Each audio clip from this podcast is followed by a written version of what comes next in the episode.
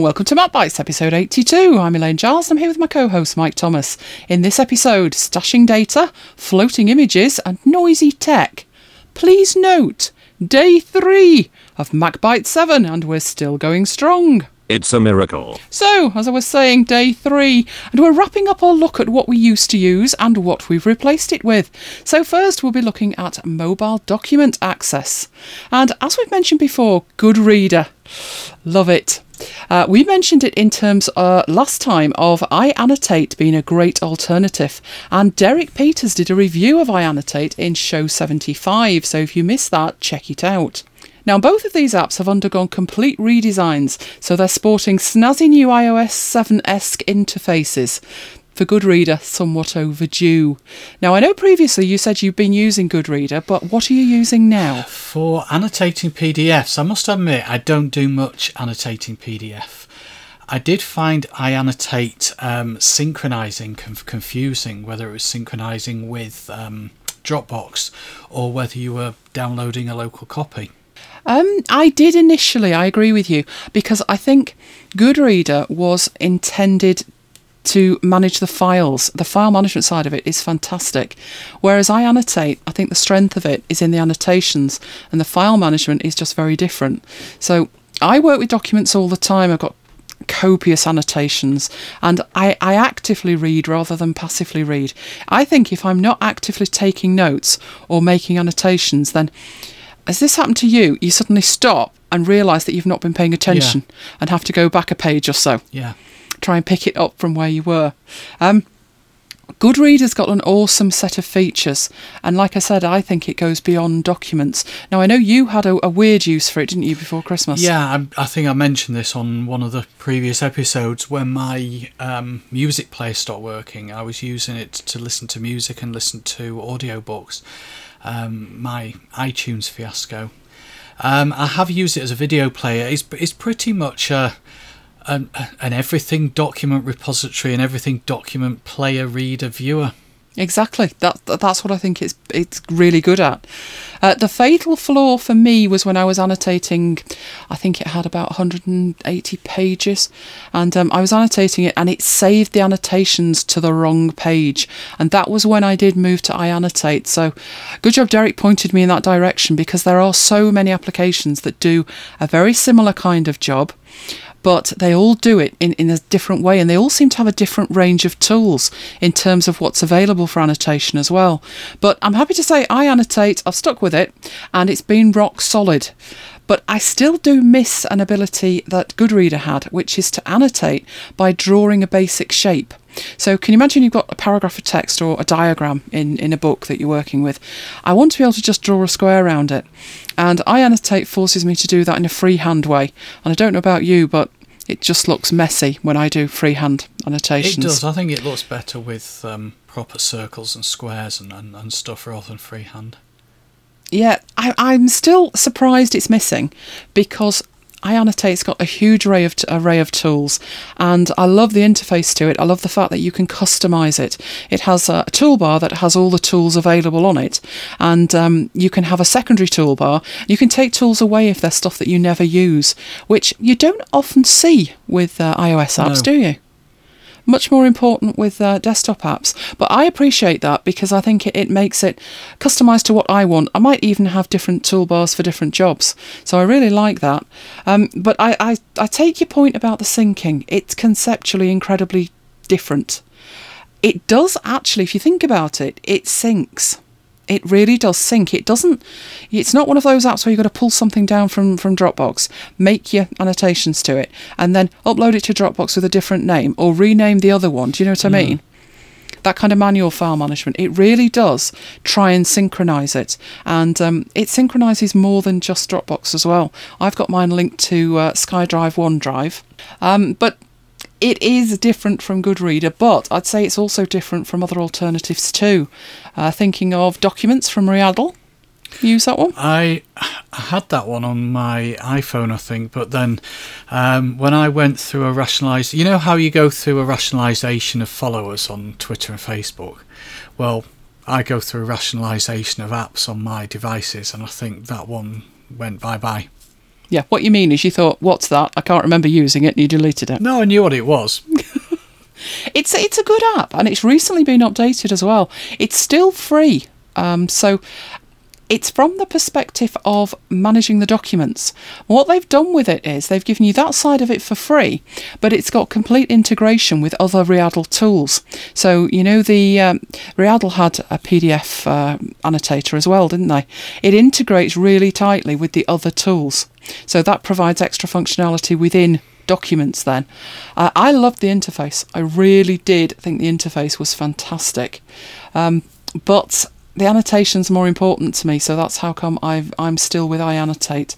But I think all apps like that suffer a limitation, and it's the way that iOS works with data and files, and the fact that they want to be marooned in single apps. Apple don't want it to work any other way. They don't want a central data store.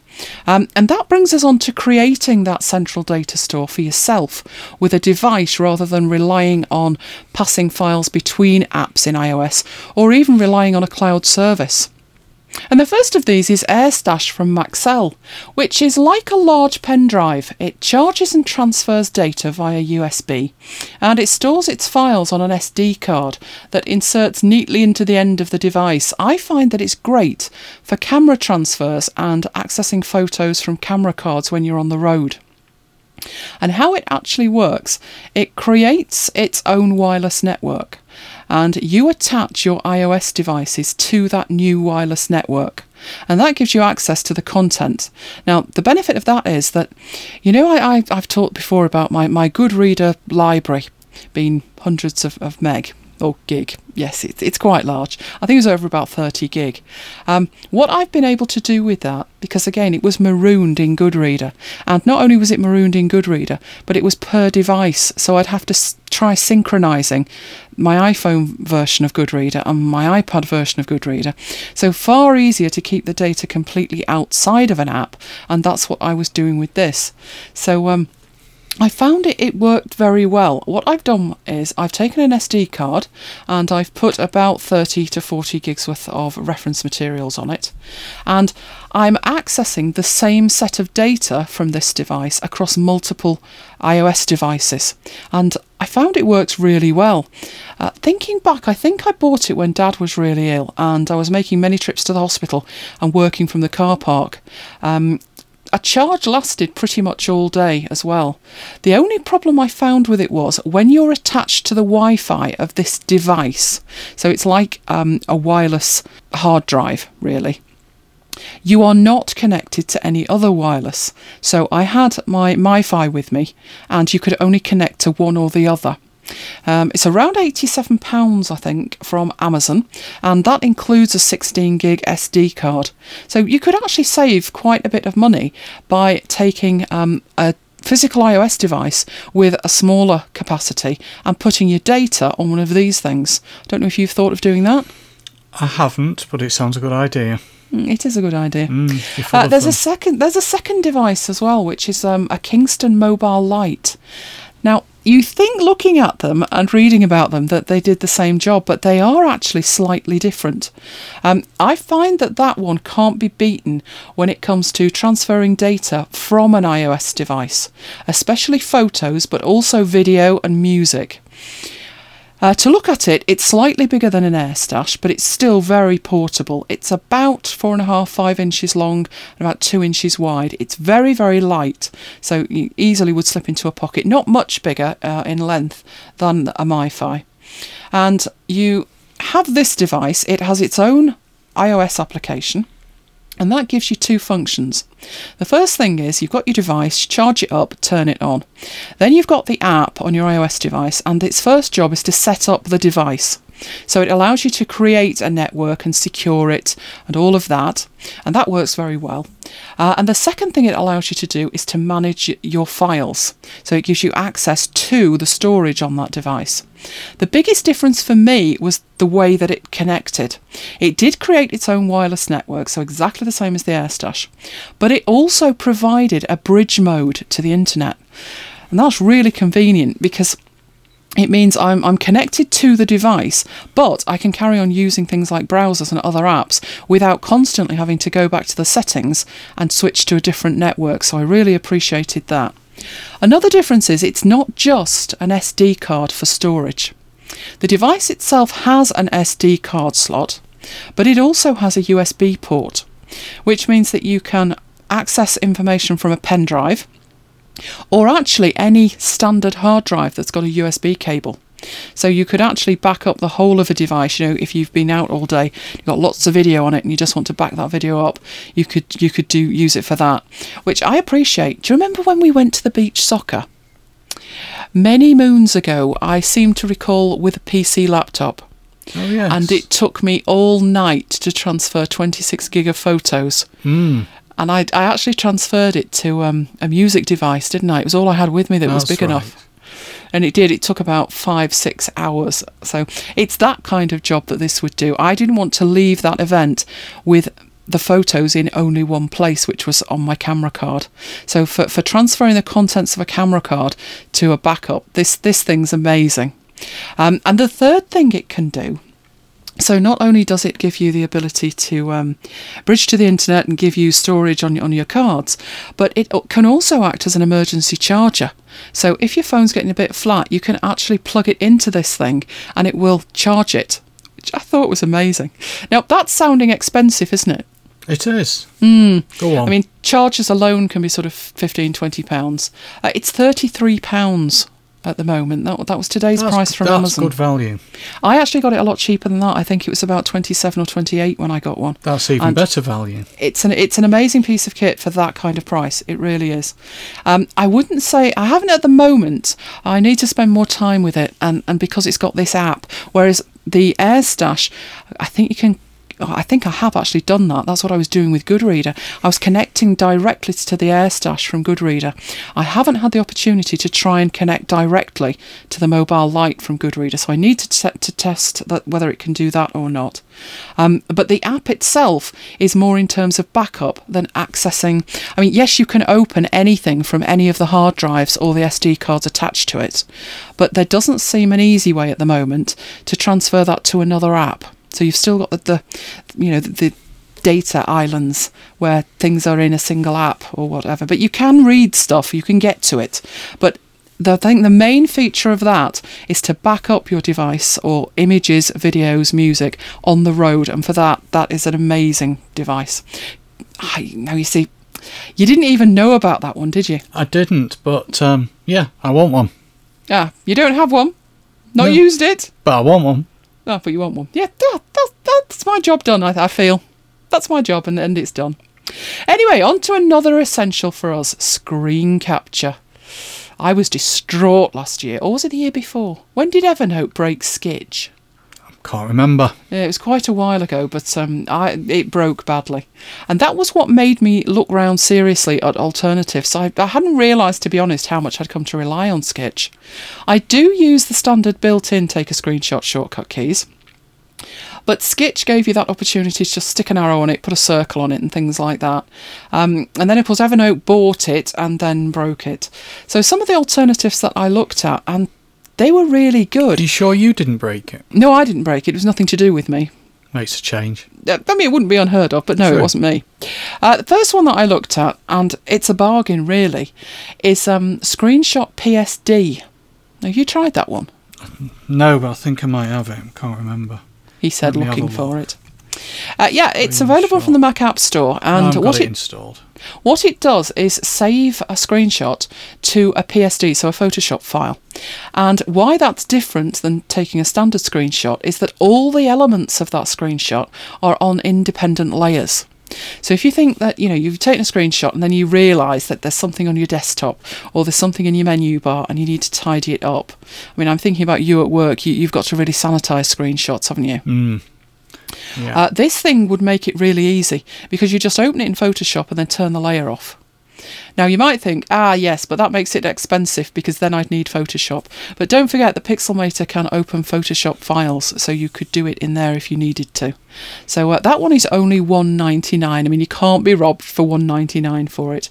I don't think it excels at taking a lot of screenshots. That's really for a situation where you either do need to tidy them up, you want to edit them in some kind of way, or you're just taking the odd one to use maybe in a manual or something like that where you need top-notch quality.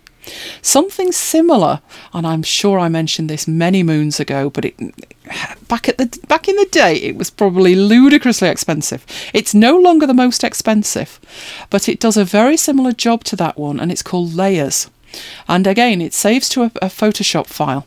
But I had a look at it. I did have it installed, but I updated it to the very latest version, and it seems to have now a new feature in it where, although it is a Photoshop file and it is in layers, you don't need to take it into Photoshop to edit it.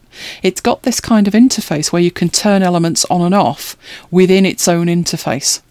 So I think both of those, to be honest, are probably too much for a simple screenshot. Don't you think? Yeah, I think you're right. So then I moved on. I already owned a copy of Snagit from TechSmith, but I was in the Skitch mindset at the time, and I tried it. Do you remember that thing, that red thing that used to pop out from the side on the right-hand side of your screen? A bit like Jing. Vaguely. It was like a red button, and it was one of those things. I think it was around the time that Windows XP... The Fisher-Price interface. This thing hung on the side of your screen, and when you moved your mouse pointer over to it, it popped out and it gave you a button to take a screen cap. And I looked at it and thought, no, I can't be doing with anything like that. I don't want any interface on the screen, because by definition then when I take a screenshot I've got that sat there, haven't I? And I don't want to see it.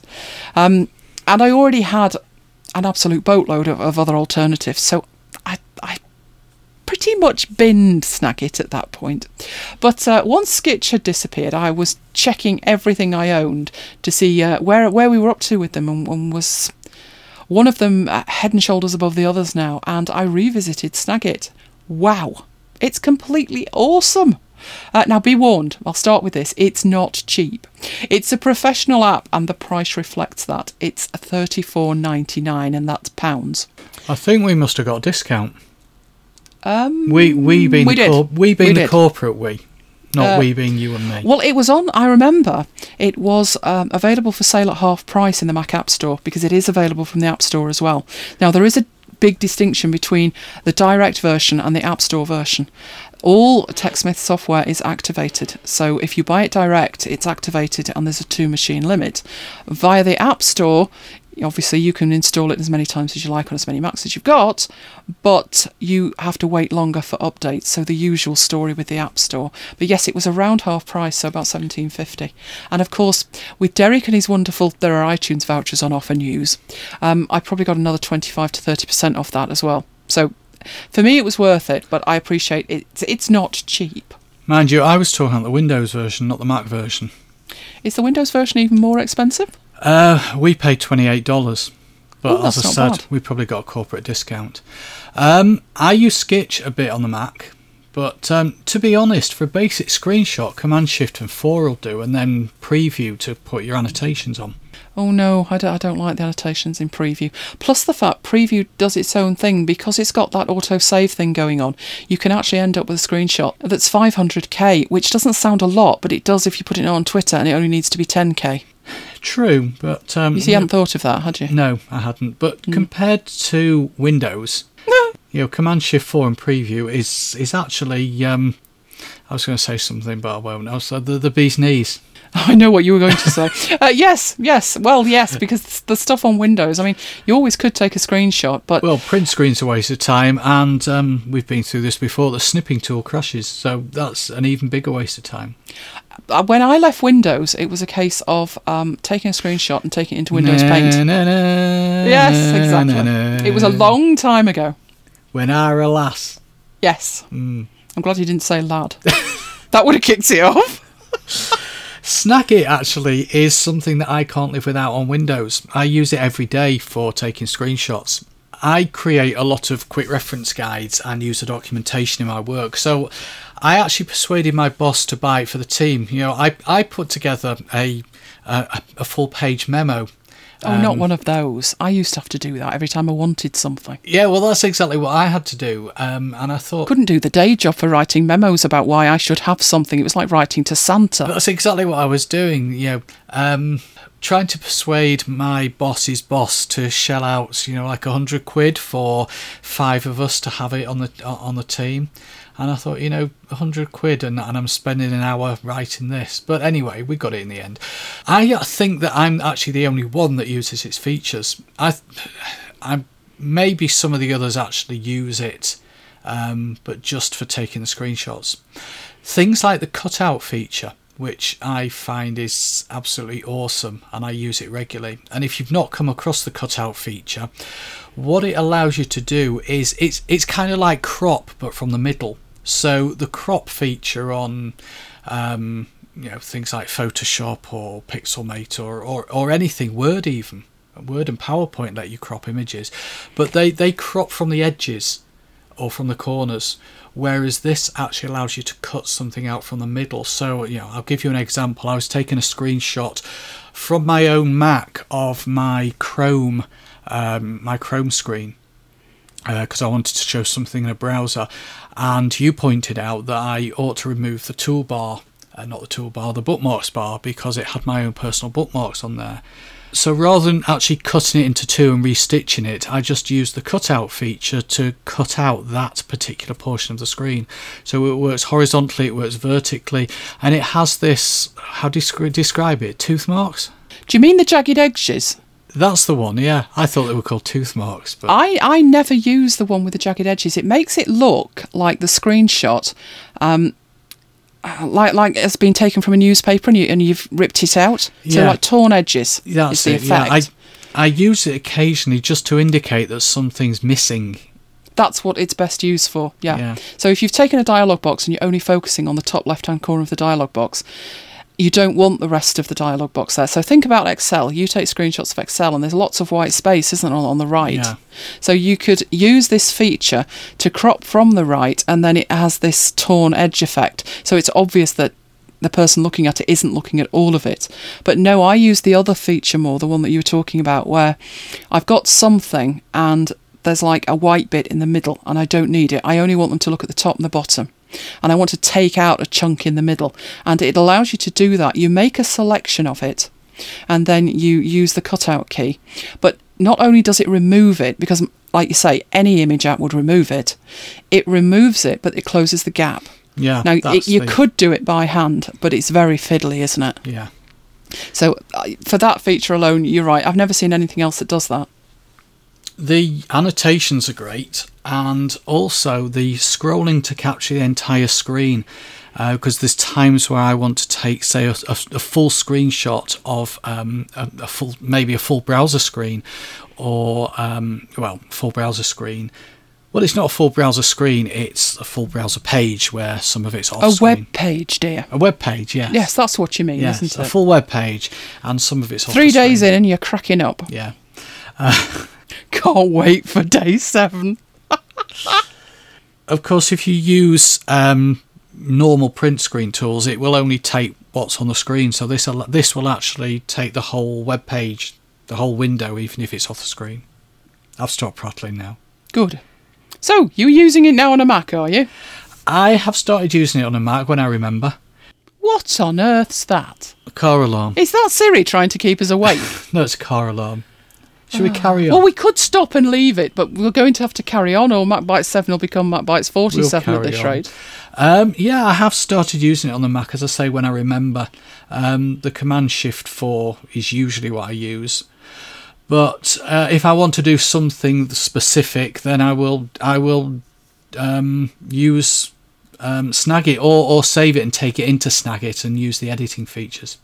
Well, as ever, I use a whole range of apps. Snagit's the best. But there are a few alternatives, and Monosnap is great. It's very similar to Skitch in concept, even to the fact, you know that little tag you used to have at the bottom of Skitch and you could drag and drop stuff to the desktop or anywhere else, to be honest. Monosnap's got that. So what makes Monosnap fantastic is it's got all the features that Skitch used to have and more besides. And it's free. It's cross-platform as well. It has the option in the preferences to post to many online services. So they fall into two categories. The free ones include your own FTP server, SFTP, WebDAV and Amazon S3. And of course you can get free space on Amazon S3. And then there's a whole other category of services that you can upload to. So Evernote, Dropbox, Yandex Disk, Box and Cloud App.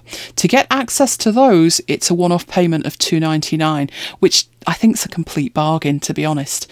It would give you, because Snagit does upload to services, but it does it in a very odd way. And it's quite difficult in Snagit to convert, you know, to say, I want this one as PNG, but I want that one as a JPEG. And that it was always a lot easier in Skitch. And it is easy in Monosnap. So I think the $2.99 is worth it. You can get a Monosnap cloud account as well. And that saves your snaps in the cloud. And as I say, it's got all those annotations. One of the things I've seen in Monosnap that I've never seen in anything else, with one possible exception, but it's slightly different, is there is a sneaky tip. When you've taken your screen cap, you know how you want to highlight something, so you draw around it and you get like a border, usually red with a drop shadow on it. Well, if you hold the Option key down as you're doing that, it draws the circle on it, okay, or the square or whatever, but it zooms the area that you've drawn over. It's an unusual effect, but really valuable, I think. I have seen the option in something else, which I'll talk about shortly, but I did it inadvertently. I was just obviously thinking I was in the wrong app, you know, MacBites 7, head's not where it should be, held down the wrong key, and as I drew I thought, whoa, what's it done? And then I realised it's this sneaky option where you can zoom an area, so to really focus on it. You've seen me do that, but I do it manually, you know, when I do a presentation. Yeah. And I'm trying to highlight something on a slide.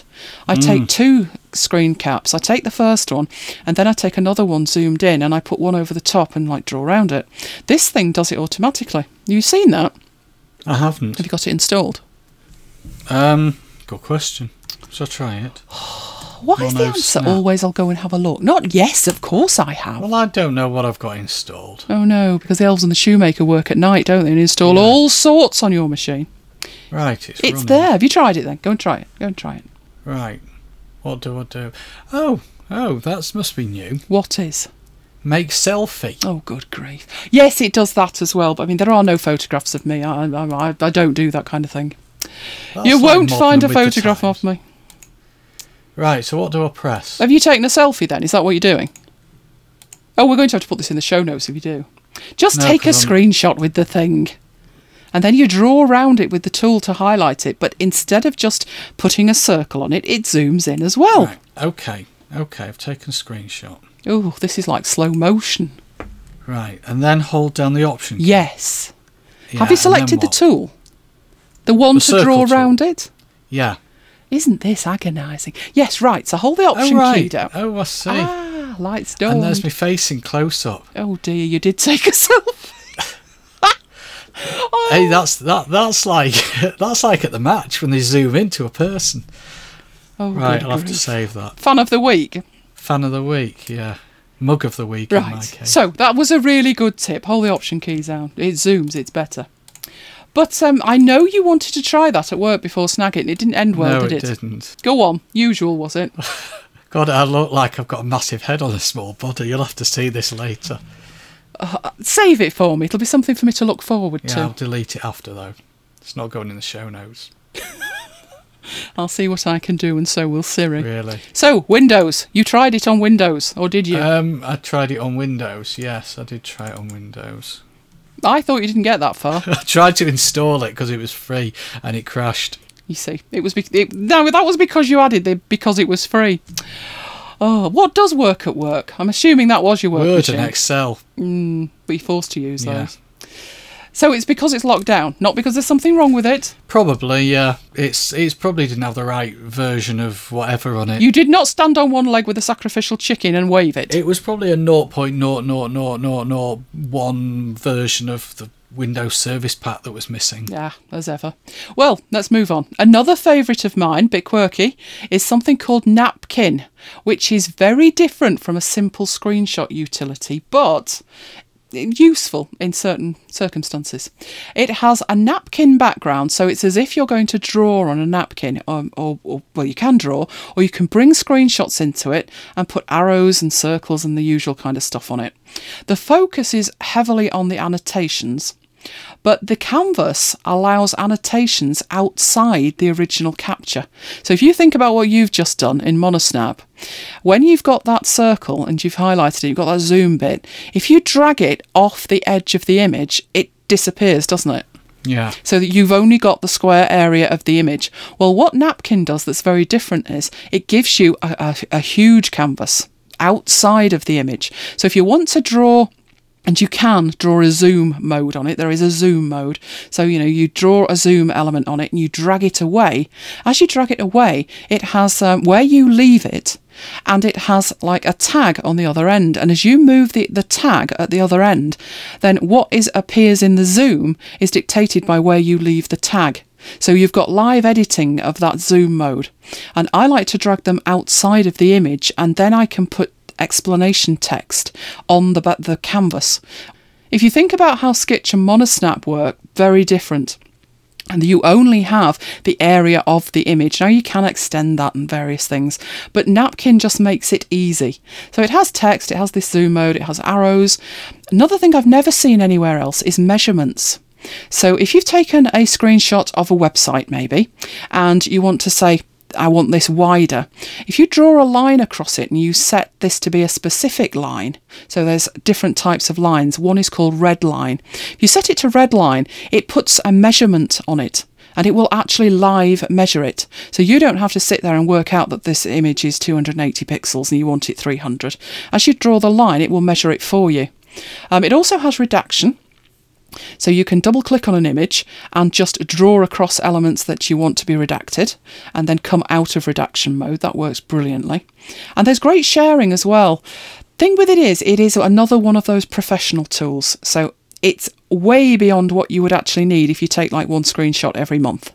But if you're working with screenshots, which I am, you are, then it's worth it, but it's $27.99 from the App Store.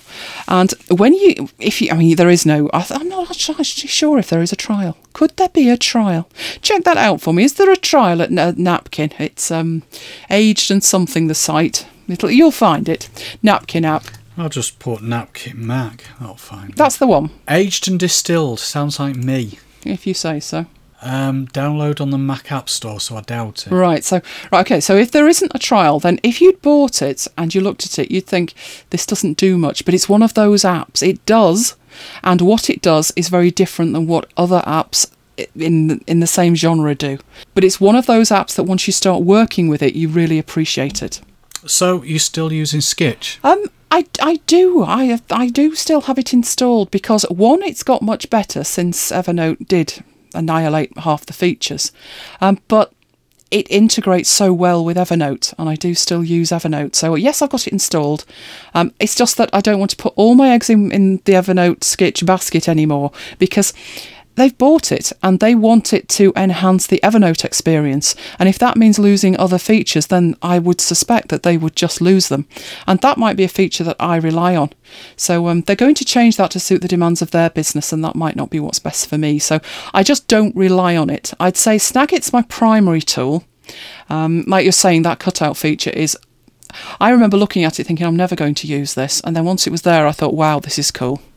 Yeah, it's the one I use most of the time. One of those situations. So Snagit primarily, but I'm using Napkin more as well because I like the finished result.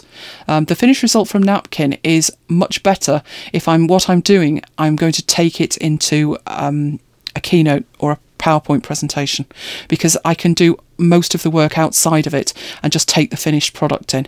Because if I don't do that, if I take the raw materials in to Keynote and then start annotating it, I may have problems translating that into PowerPoint later. So if it's all in Napkin, it doesn't matter whether it's going into PowerPoint or Keynote or Pages, or it doesn't matter. You get the same result. So that's why that is there and what I use it for. And related to screen capture, another app that you used, but me not so much, which was ScreenFloat. Yes, it was a quirky thing. It took a screenshot and floated it above all the other windows on your desktop, which sounds completely and utterly superfluous. That's what I thought. Yes, but it's really useful. If you think about you want to refer to a dialogue or a window that closes if it doesn't have the focus. So imagine that you're writing training materials and you want to refer to, say, a print dialogue. And you open the print dialogue and you look at it. You can't then carry on typing with that print dialogue open. So you close it and you carry on. And then you realise you need to refer to it again. And you're in and out, in and out. For those situations, it's fantastic. So windows without focus, and also for viewing settings. So taking screenshots of settings, having them to one side and then going into an app and using those settings. It wasn't expensive. It was $4.99. The problem was, like many others, it got struck down by Mavericks. It was working after a fashion, and I opened it up, started working with it, and that was fine. And then I'm looking to close it and there was no interface. So the little screenshots I'd taken were there, and I think it was in the menu bar as well, but there was no other interface to it. So to close it, I had to go into Activity Monitor.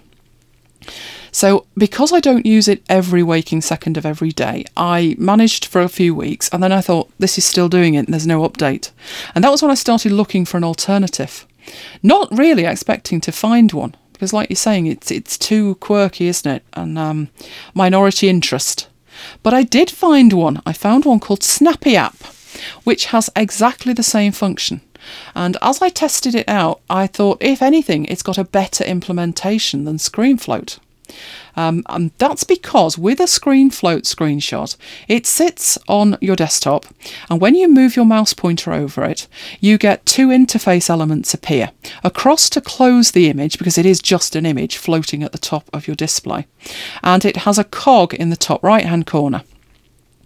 Now, Snappy App doesn't do that. There is no indication that the display is actually a screenshot. So if you can imagine taking a screenshot of, say, Skype, and you have it sitting on your desktop, and in fact you could do this, you could play havoc with users' minds. You leave it sat there. There's no indication that it isn't an app until you try clicking on it and you're thinking, what's wrong with this? Oh, good grief, it's crashed, it's not responding. It's a screenshot.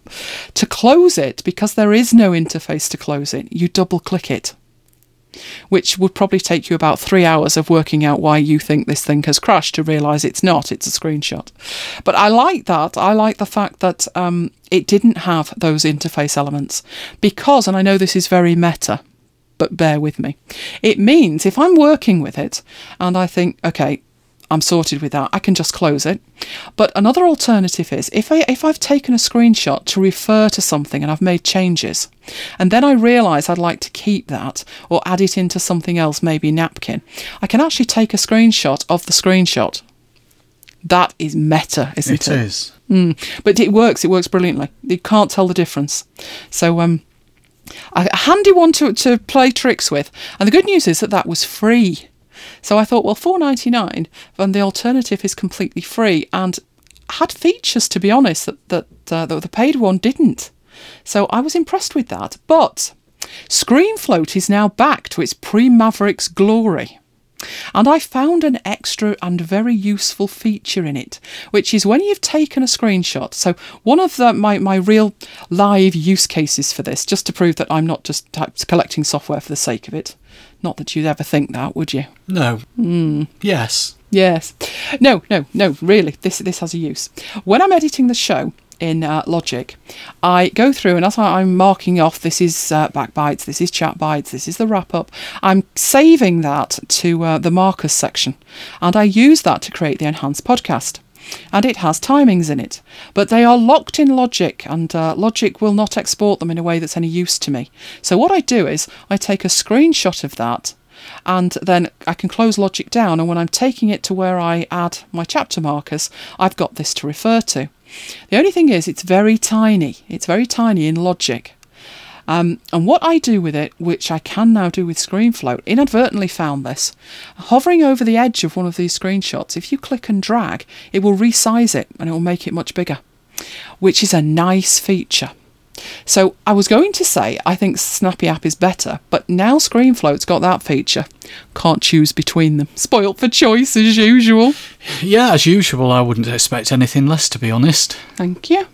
Anyway, on to some retired hardware. I know, you're shocked, aren't you?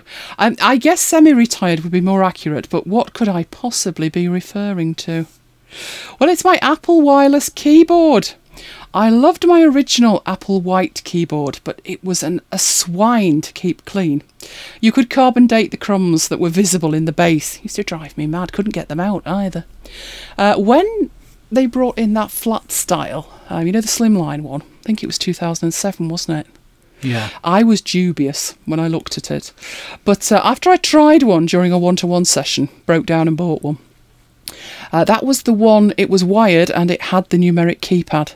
But it didn't take them long to get rid of that, did it? No, I've still got that one down the side of my desk. Oh, I've still got one as well. And I remember when I went in to get a Mac and they were shipping them with, at the time, the smaller keyboard but wired.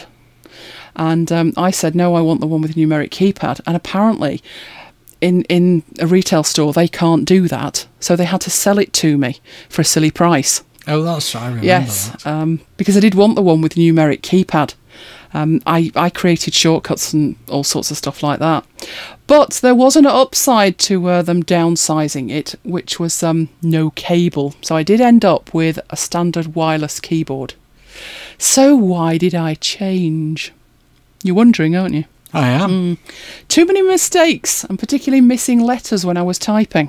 Are you sure that wasn't you? No! Self-righteously indignant now. Domestic. So I researched into the options and I decided to try a Matthias Tactile Pro, which for the uninitiated is based on the design of the Apple extended keyboard from way back. Not a cheap option, it was £120 plus delivery, but I bit the bullet. It arrived the next day, initial impression, it was huge.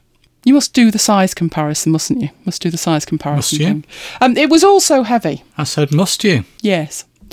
It was also very heavy. And if I'm honest, it sounds like a herd of rampaging buffalo when I'm typing.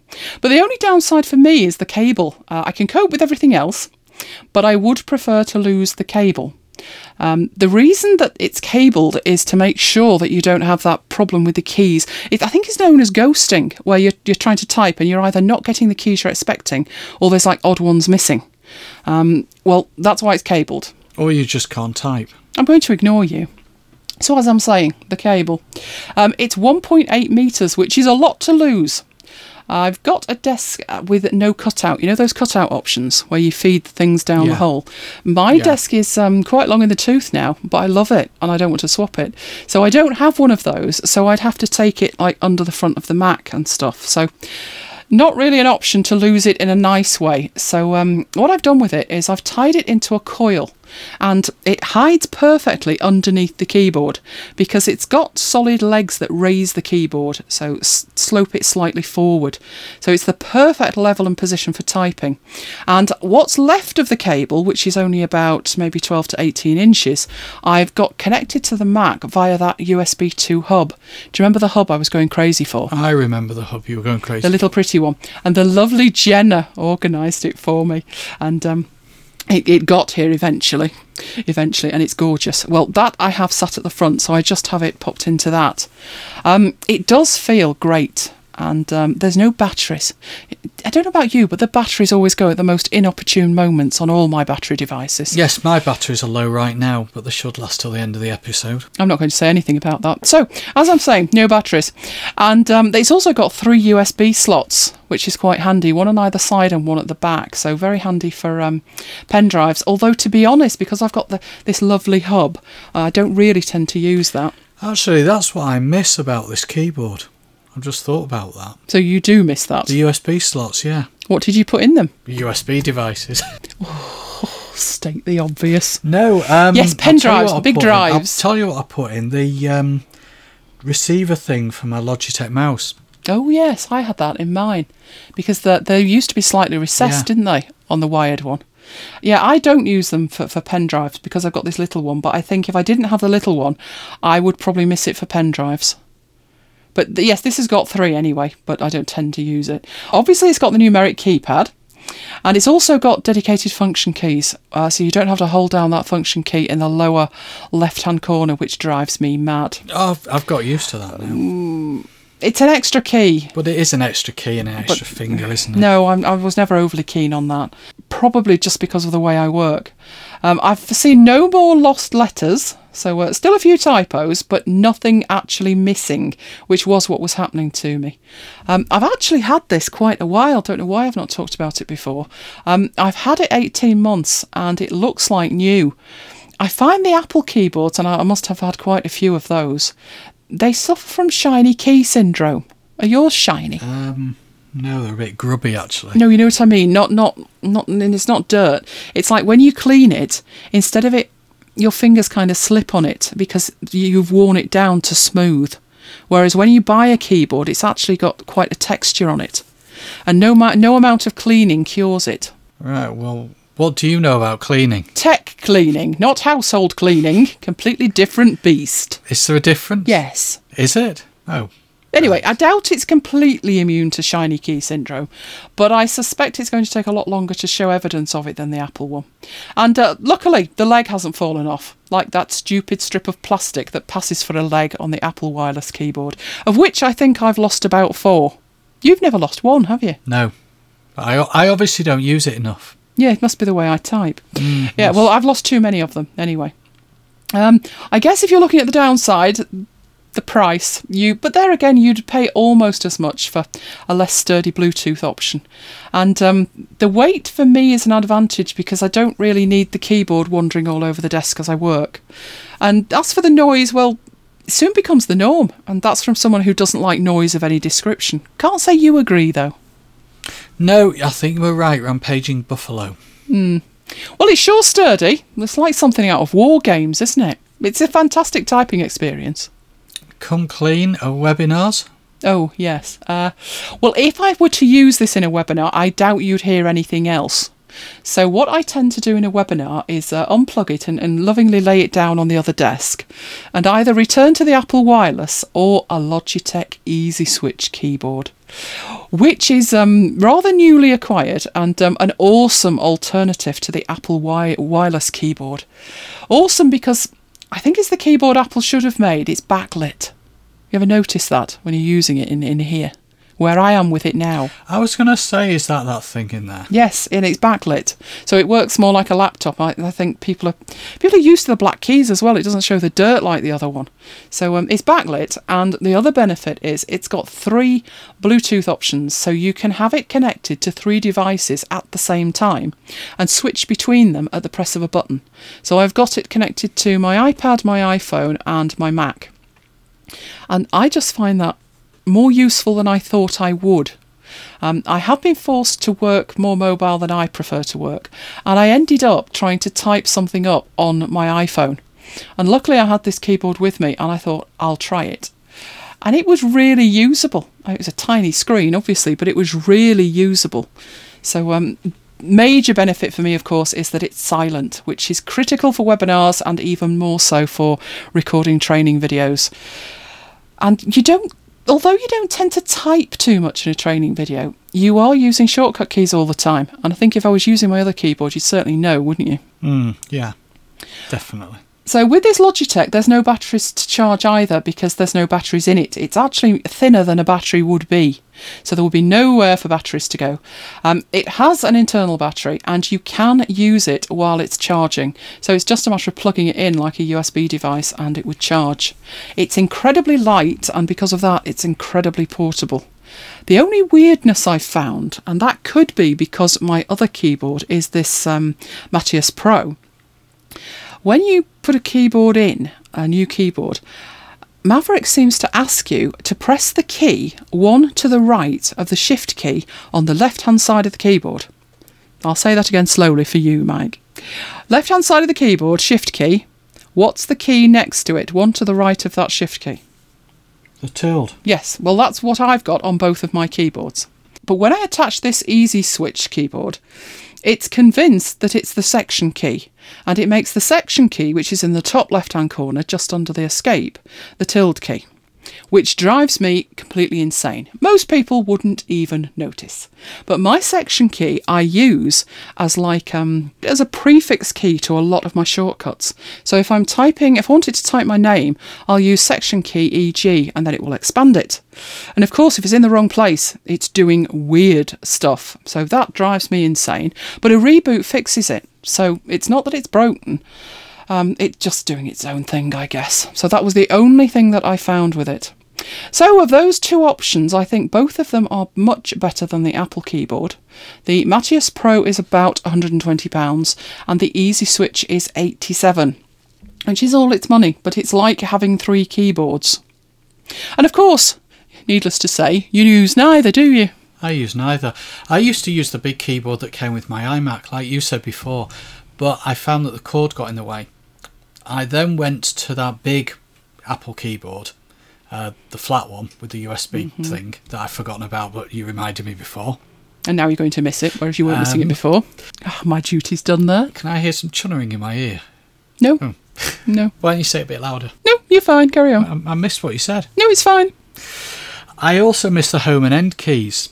So when I do an Excel webinar, I tend to go back to the wide one. Is there no way to get home and end where you use the function key as well? There probably is, but you know, I forget what they are. I'm not sure that that would work in a VM. No, it probably wouldn't. It might work on the Mac, but it might not work in a VM because the keys switch over for a VM, don't they?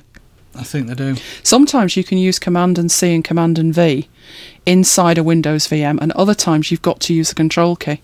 So it would probably get very confused. It does. It confuses me. The one I'm using at the moment is the Apple Wireless one, the smaller Apple Wireless one, which I think is about £60, isn't it? Yeah, £65. I could have three of those whilst you're having those two. Well, you could, and you'd probably need them the way the legs drop off.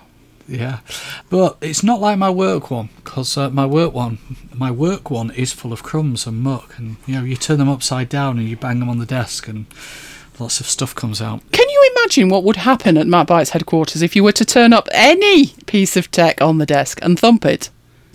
Yeah, you go ballistic. Right. Well, that seems a good note to end this episode on. So that's it for this special episode of MacBites. Third part of our MacBites 7 series. 7 MacBites in 7 days. We're trusting no one is delinquent yet. Yeah, I've heard them all.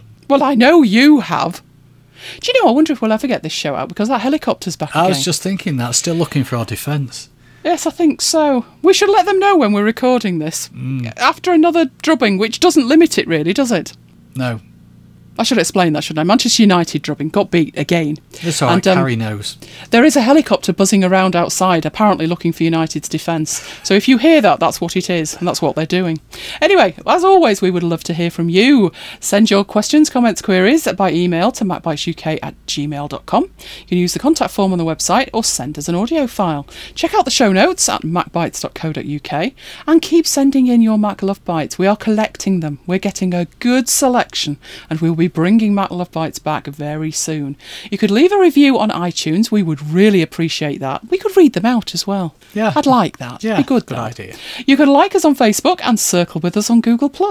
Sign up for the newsletter, also at macbites.co.uk, and you can follow us on Twitter at twitter.com/macbites. You can follow me personally on Twitter at twitter.com/Elaine Giles. You can follow me at twitter.com/ThomasMike. And you can follow me at twitter.com/MacBitesSiri. So until next time, this has been Elaine and Mike bringing you MacBites. Goodbye. Goodbye and see you next time. 3 days into the great MacBites 7 and they're holding up well. It's me that's keeping them going, you know. Of course it is.